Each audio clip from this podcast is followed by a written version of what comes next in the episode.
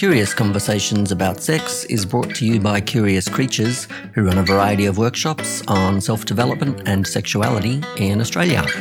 My name is Rog.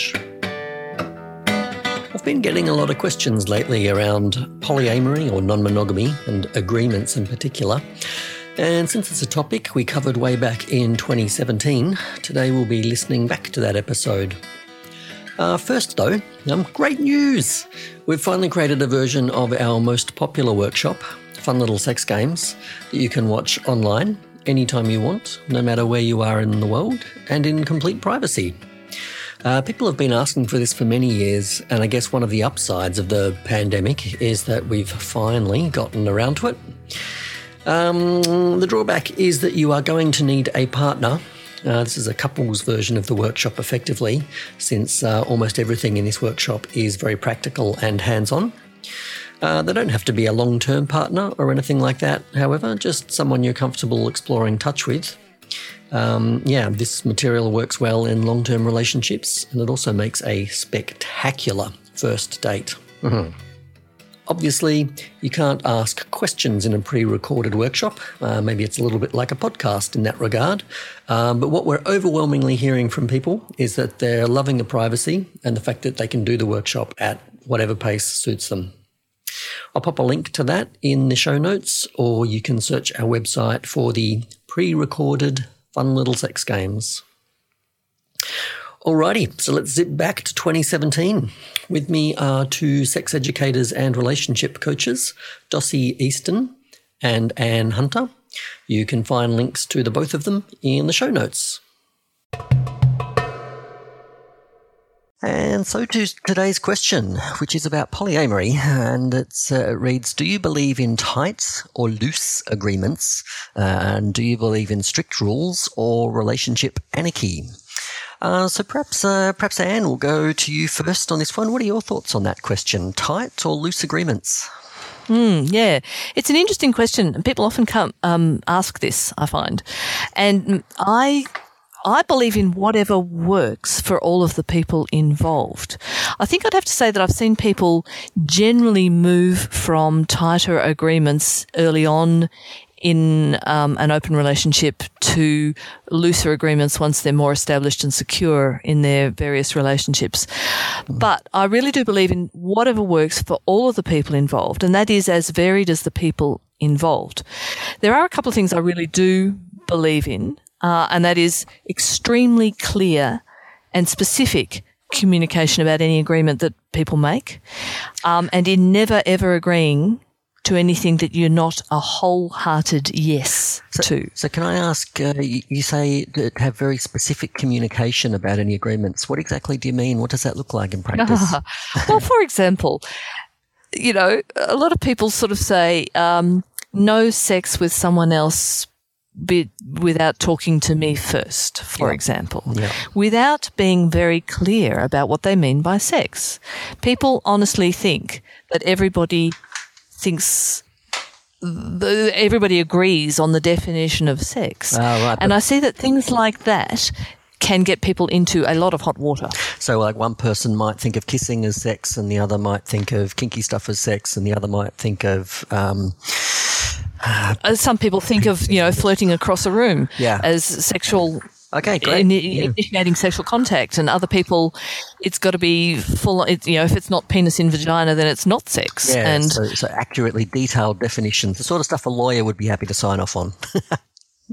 kind of, yeah, yeah, really, really clear. Okay, great. Um, another thing that I really um, believe in around it is. Um, thinking more about my own boundaries and needs rather than um, the, the, the, the issue that I see people get into is if they set rules, then um, people often consider that somebody else has broken the rules and has done something bad and is, you know, um, uh, a bad person as a result.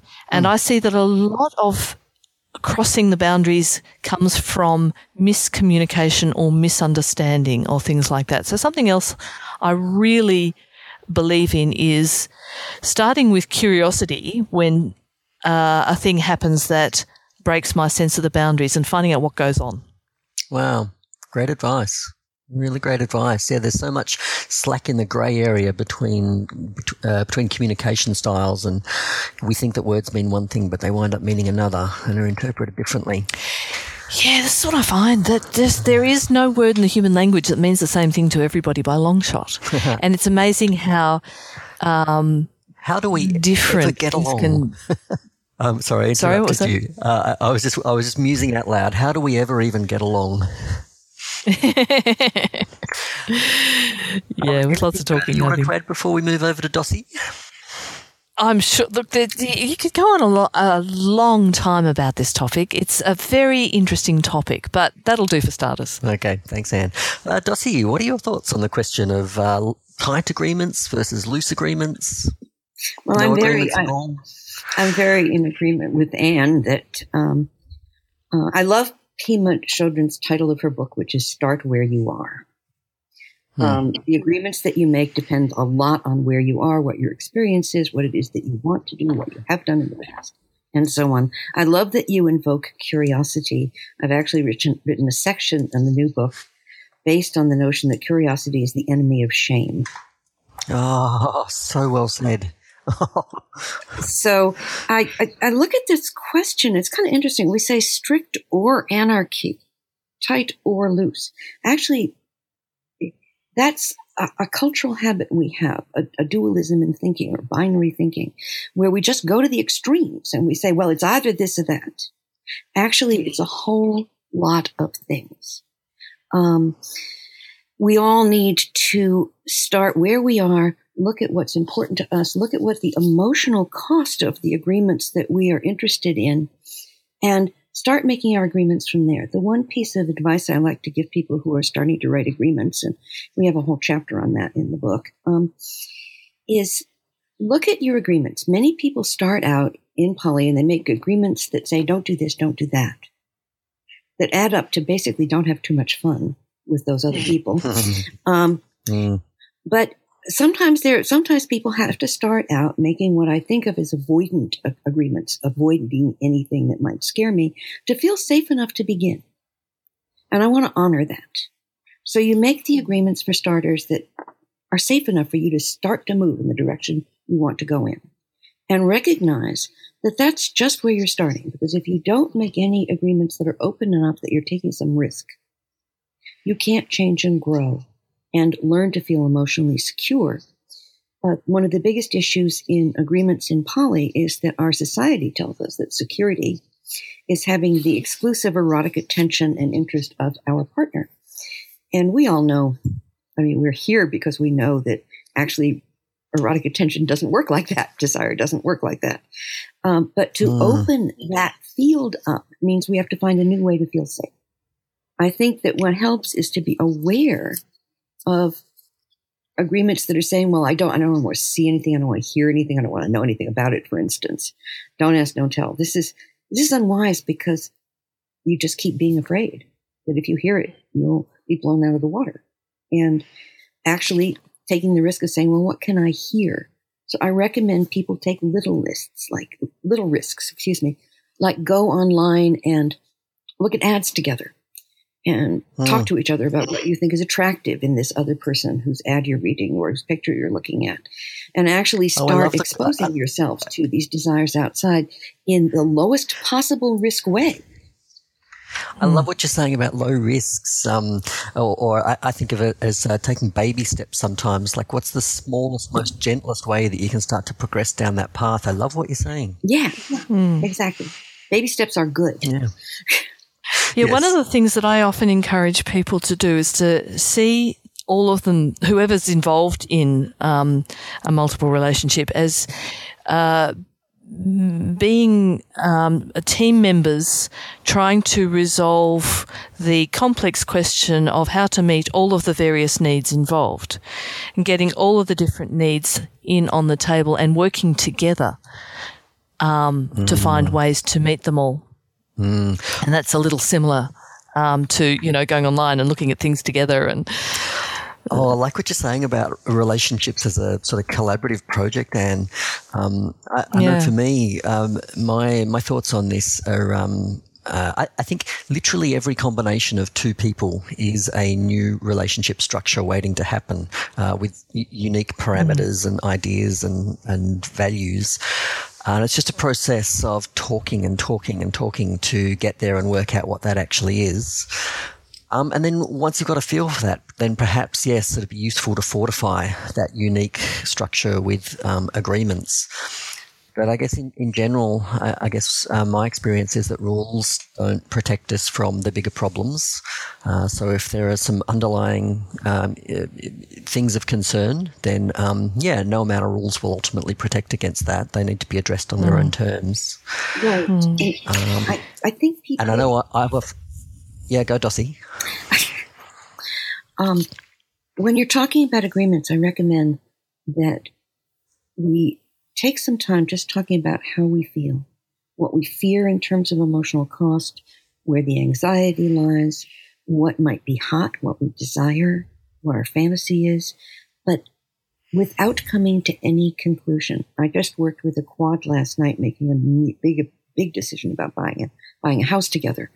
And I said, I'm going to ask you all just to keep putting your own feelings, the good feelings, the fears, the desires, the wants, the don't wants. We're making lists of everybody's feelings. This is the emotional cost to each of you. We're not going to try to fix any of this until we have talked about all of the feelings that are on the table.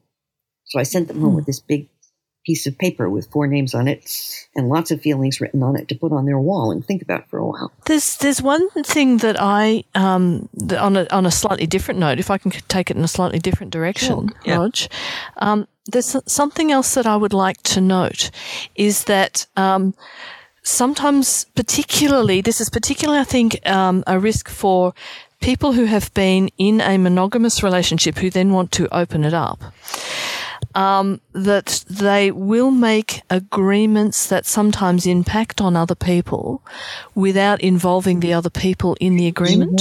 Mm-hmm. Mm, yeah. And that can be a real risk. So very much like um, the primary of, relationship starts to make rules yes, that have impacts on yes. secondary and tertiary relationships.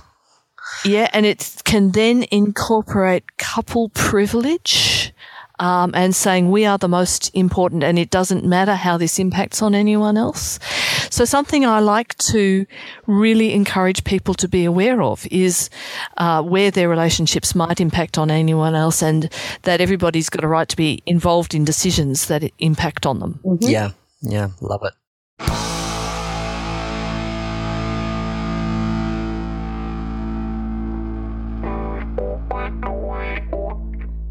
Hey there, listener. I'd like to make you a little proposal. I love making this podcast for free because it helps me spread the word about sex positivity.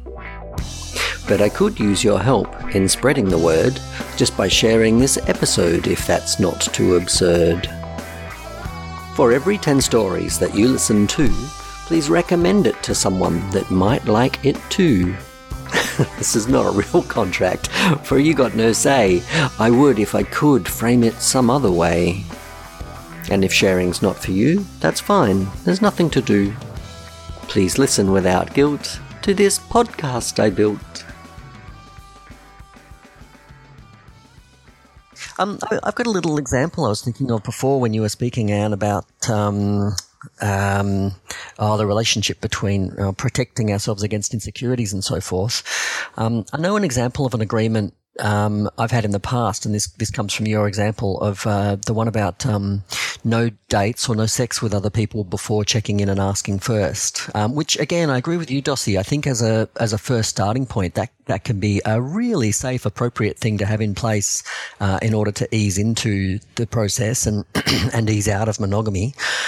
But for me, when I've looked at that, it's really just a substitute for me dealing with my fear. So my fear is that a, a partner might be with someone else literally at any time of the day and I might not know about it.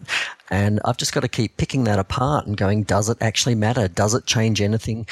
Do I trust my relationship with this person? Do I trust our sex? Do I think that I am of worth? Um, and it's so much better for me to look at those questions and answer them, even though they're a little bit tricky in the moment sometimes. But it's so much better than having a rule that says no dates or no sex without asking me first. Um, because that sort of adds this whole other layer of pressure. And if an opportunity comes up for that partner, then and they have to say no to it because I've got a rule in place, then that's just eventually going to mount into a sense of frustration. And it doesn't actually address my fear because deep down I know that they're really attracted to other people or something like that. I completely agree. that certainly is my life. I mean, people, if people connect with me, there's sort of like, um, sometimes they want to have that kind of control. You're bringing up the issue of veto power here too. Um, there's, um, it's like, what is there somebody you want me to dump? I mean, give me a break. Uh, I've been living yeah. like this for 35 years. Um, 45 actually since 1969 consciously. Um, and uh, there's a lot of them I would have to dump. That's just not right. Um, hmm. but we, again, I want to honor the fact that we have been taught to find these situations frightening. And what we need to do, hmm. Roger, exactly right on. We need to start being curious about our own feelings. Where do these emotions come from? Why am I feeling like this? Not, oh, I remember somebody came in, her best friend told her her, her, her boyfriend was being a jerk. It was a problem. But, um, uh, but her best friend said, ah, he's just giving you a license to go ballistic. And all I could think of was, um, uh, do you actually have a gun? Which, but just think about what that means. I mean, we were raised with, hey, Joe, where are you going with that gun in your hand? Like mm. it was a hmm. license to go insane. We were raised to believe that the feelings that will be aroused if our partner is interested or has sex with someone else are intolerable and beyond our ability to control. That's what we. And that that's acceptable. Yeah. So we have a lot mm. of learning to do. That's why I mean, start where you are very earnestly, because we have a lot to unlearn when we go into these kinds of lifestyles. We are ultimately oh. all on the same side. That is the truth. I, I love the One I love the, the, sense of compassion there and the gentleness, Dossie, around what you're saying about the approach and about, you know, you're undoing 20, 30, 40 years of really intense monogamy conditioning. And, or uh, a few thousand. Or a few thousand, yeah. So I love what you're saying about gentle steps. Yeah, Anne, sorry, you were about to say something. I was just going to say, one of the analogies I often draw or I often look at is that if people can't be with their partner because their partner is with someone else. Um, some people experience intense jealousy and anxiety and anger and frustration and despair and misery and a whole bunch of things. If people can't be with their partner because their partner's at work, they might still have a very strong desire or need for their partner, but they don't interpret it the same way um, they accept that their partner has to be somewhere else, and they that they're they've got to just deal uh, with wherever they're at at the time. Yes, mm-hmm. and I I often encourage people to look at well, what's the difference? Mm, such a good point, and so well made. And you're absolutely right because you see they already have skills. Yeah, exactly. In different contexts. Yeah. What makes it so yep. different when it's about sex? Yep. Yep. That's right. And I think even when you look at, say, um, emotional support, say an incident happens at work or whatever else, and a person needs to debrief, um, almost all of us understand really easily that that person might need to debrief with a number of people. Um, one of those people might be us on some levels, and we totally understand that other people will be able to offer levels of support that we can't. And it all fits mm. together so beautifully. Uh, so, yeah, mm. again, uh, yeah, why is it so different mm. in sex? Um, mm. Perhaps if we move towards closing comments on uh, on this question, I've just got the one, which is that um, uh, just to acknowledge that I'm, although I'm speaking a little bit like a relationship anarchist in some ways, I a sort of a non. Um, uh, a non non rule environment, uh, just because I feel like it keeps me very healthy and it keeps me very honest. It means I have to keep fronting up and making sure I'm being a good person in that relationship. Um, I am saying that with the assumption of a couple of things in the background, like obviously safer sex rules, uh, and I also think there's um, a lot of stuff just comes down to common courtesy, like respond to communications in a timely manner. And I guess I would think of not dropping a date with one partner because something more exciting came along. I, I think of that as a common courtesy, but I guess that's actually an agreement. Um, so yeah, that's my uh, closing thoughts. Uh, do either of you have any sort of final thoughts you want to add? Yep, I do. I would point Great, out that these agreements are not legal contracts, and we're try- not trying to make something that doesn't grow and change. The idea is you make the agreements that work for you, for everyone in this constellation, actually, today, and expect them to change, to grow, to flow like a river. They will change and grow with you. New people will come into your environment. Maybe some other people will move along and flow away. And it will all, we have a lot of focus in our society that safety is making things hold still. And in polyamory, we have to really get into acceptance that safety here is to be with the flow. Hmm. Yeah, I often say that safety, uh, there's a lot more safety in knowing that you have processes for dealing with anything that comes up rather than in strict rules um, around what can or can't happen. Great. I uh, I love it. Uh, all right, friends. I have Yeah. I have one other one other thing that I would like to say. yeah, go for it. which is that um, often rules are about what the other person does, and um, I find that expressing needs. Uh, if it is ever expressed in terms of "I need you to do something or other," then it's that's not the need. That's a strategy for meeting the need. Getting down to the fundamental underlying needs is often the key to having um, successful agreements. Oh, I love it. Such juicy information. That, that's just been such rich territory. Um, thank you both. So, friends, uh, you've been listening to us chatting about the question Do you believe in tight or loose agreements? Uh, do you believe in strict rules or relationship anarchy? Curious Conversations About Sex is brought to you by Curious Creatures. We run workshops on sexuality, self development, and relationships, and we do this online and around the world. You can find out all about us at curiouscreatures.biz. B-I-Z. The best way to stay in touch with us and find out about what we're doing is to sign up to our mailing list, uh, which you can do via our contact page. And while you're there, you might want to check out our famous consent cards. This episode was mixed by Aman Dembler. Please remember to share it with anyone you think might like it. Thanks.